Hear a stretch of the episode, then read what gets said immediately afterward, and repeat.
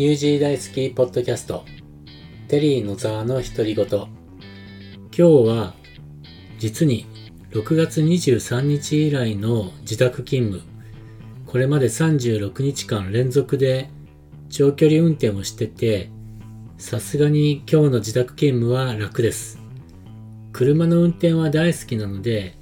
まあ嫌になるっていうかそういうことはないんですけど、さすがに疲れました。自宅勤務は自分のタイミングでコーヒーが飲めて、休憩も取れて、本当に今日は自分のペースで仕事ができて、いいですね、これは本当に。とはいえ、ずっと外出だったので、仕事は山のように積み重なったままなので、ため息をつきながら、一つずつその山を崩しています。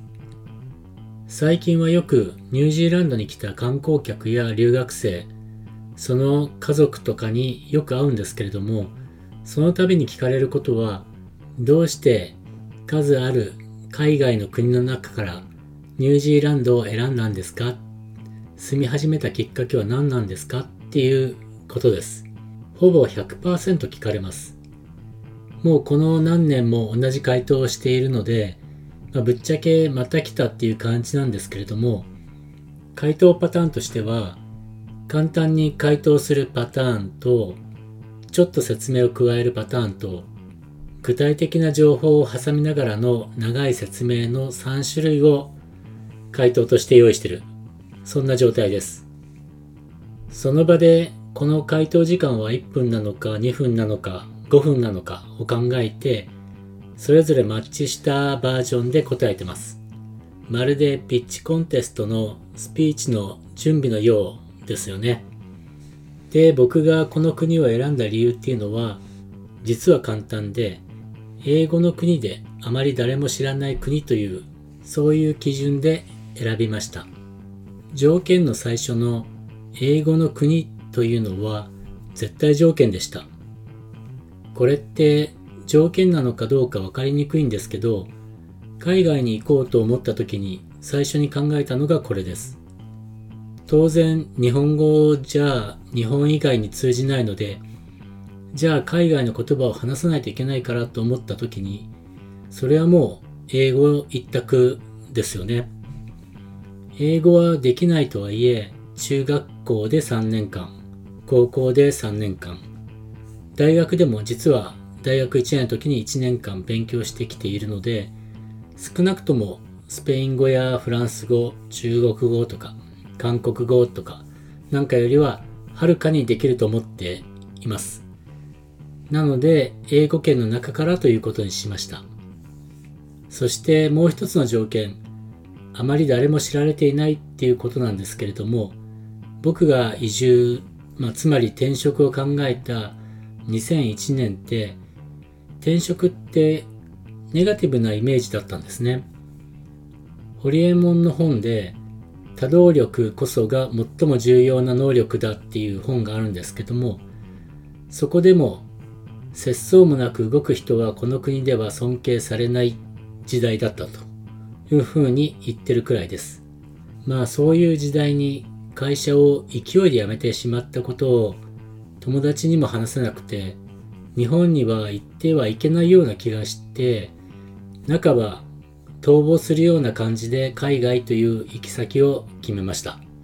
だから本当は聞いてくる人たちの期待する回答はもしかしたらニュージーランドを訪れて自然に感動したからとかビジネスチャンスがありそうだったからとかそういうような回答を期待していたのかもしれないですけども本音は英語圏で誰も知らない国を選んだらニュージーランドだったっていうそういう話です。まあもちろん、誰も知らない国っていうのはないので、ぶっちゃけてしまうと、オーストラリアだって、アメリカだって、とにかく英語圏なら良かったっていう話なんですが、オーストラリアにはいとこが住んでいたし、まあ、アメリカはなんとなく怖いイメージがあったりとかで、安全そうなイメージで、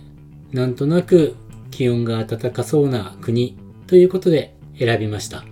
じゃあ20年経って今どう思っているかですけど、最初のイメージとは違っていますが、それなりに楽しい国だなと思っています。特に小さな日本人コミュニティの中で僕自身のポジションを見つけることができていますし、この国において次の世代、さらにその次の世代に何を残せるのかなんてことも考えたりしているので、まあ楽しいです。家族のことを考えると、自分のエゴで海外に飛び出してしまって、本当に申し訳ないという気持ちでしかないんですけれども、まあ、こればっかりは過去をいくら反省しても変えられないので、これから先どうやっていこうかだけを考えていこうと思います。相変わらず話があっちこっち行ってますけど、僕がニュージーランドを選んだ理由っていうのはこんな感じです。じゃあそもそもなんで日本の勤め先を辞めてしまったのかっていうのは、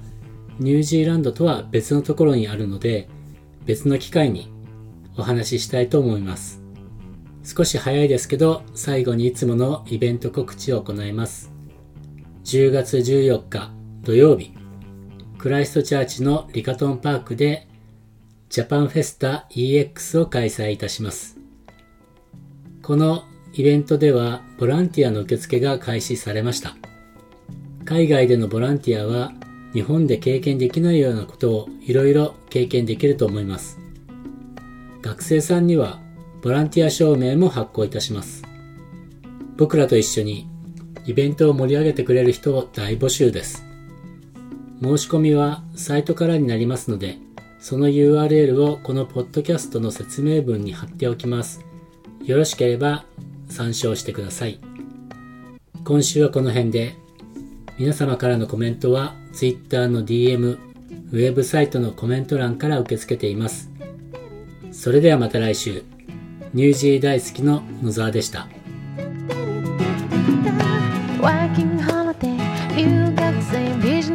だって全てのニュージーランド大好きを応援してますよニュージーランドをも